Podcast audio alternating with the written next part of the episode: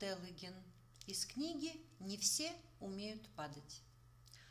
Однажды поднялся такой сильный ветер, что он сдул у слона с головы его хобот. «Эй!» — крикнул слон, которому уже с трудом удавалось удержать свои уши, а хобот уже исчез в облаке за деревьями. Слон уселся в куст и решил переждать, пока ветер не уляжется. Под вечер ветер угомонился. Слон вылез из куста и грустно побрел по лесу. Навстречу ему попадались звери, у которых тоже что-нибудь сдуло. Панцирь, переднюю лапку, рожки, но слон думал, что он пострадал больше всех. «Прямо как серая гора», — с отвращением сказал он, увидев в реке свое отражение. Он помчался к жуку-доктору и скоро уже стучался в его дверь. «Кто там?» – спросил жук-доктор. «Серая гора», – представился слон.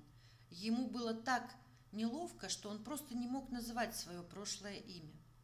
«Входи, Серая гора», – пригласил жук. Сам он был каким-то помятым и нервным. Он объяснил слону, что у него сдуло большую часть его мозгов. Но слон не стал слушать его жалобы, а сразу спросил, не найдется ли у него хобота. «Найдется», — сказал жук-доктор. Достал какую-то длинную штуковину и приставил ее к слоновьему лицу. В комнате было так темно, что разглядеть слону ничего не удалось. «Спасибо», — поблагодарил он. Жук-доктор вздохнул и пробормотал. «Мне сначала надо бы выяснить, какую именно часть моих мозгов сдуло но, возможно, это у меня не получится. Ведь для того, чтобы это выяснить, тоже нужны мозги. Остатки мозгов скрипели у него в голове, и он глубоко и подолгу вздыхал. Слон помчался к ручью и посмотрел на свое отражение. Оказалось, что вместо носа у него теперь был громадный черный клюв. «Теперь я даже не серая гора», — подумал он, — Теперь я просто непонятно кто. Непонятно кто любуется на воду в ручейке, подумал он мрачно и сел в траву. Но вдруг ни с того ни с сего с неба посыпались всякая всячина.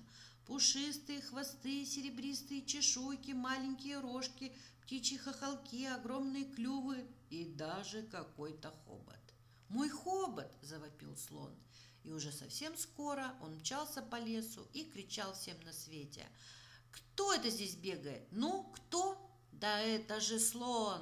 Он был так рад, что даже не замечал деревьев, и то и дело налетал на них на полном ходу.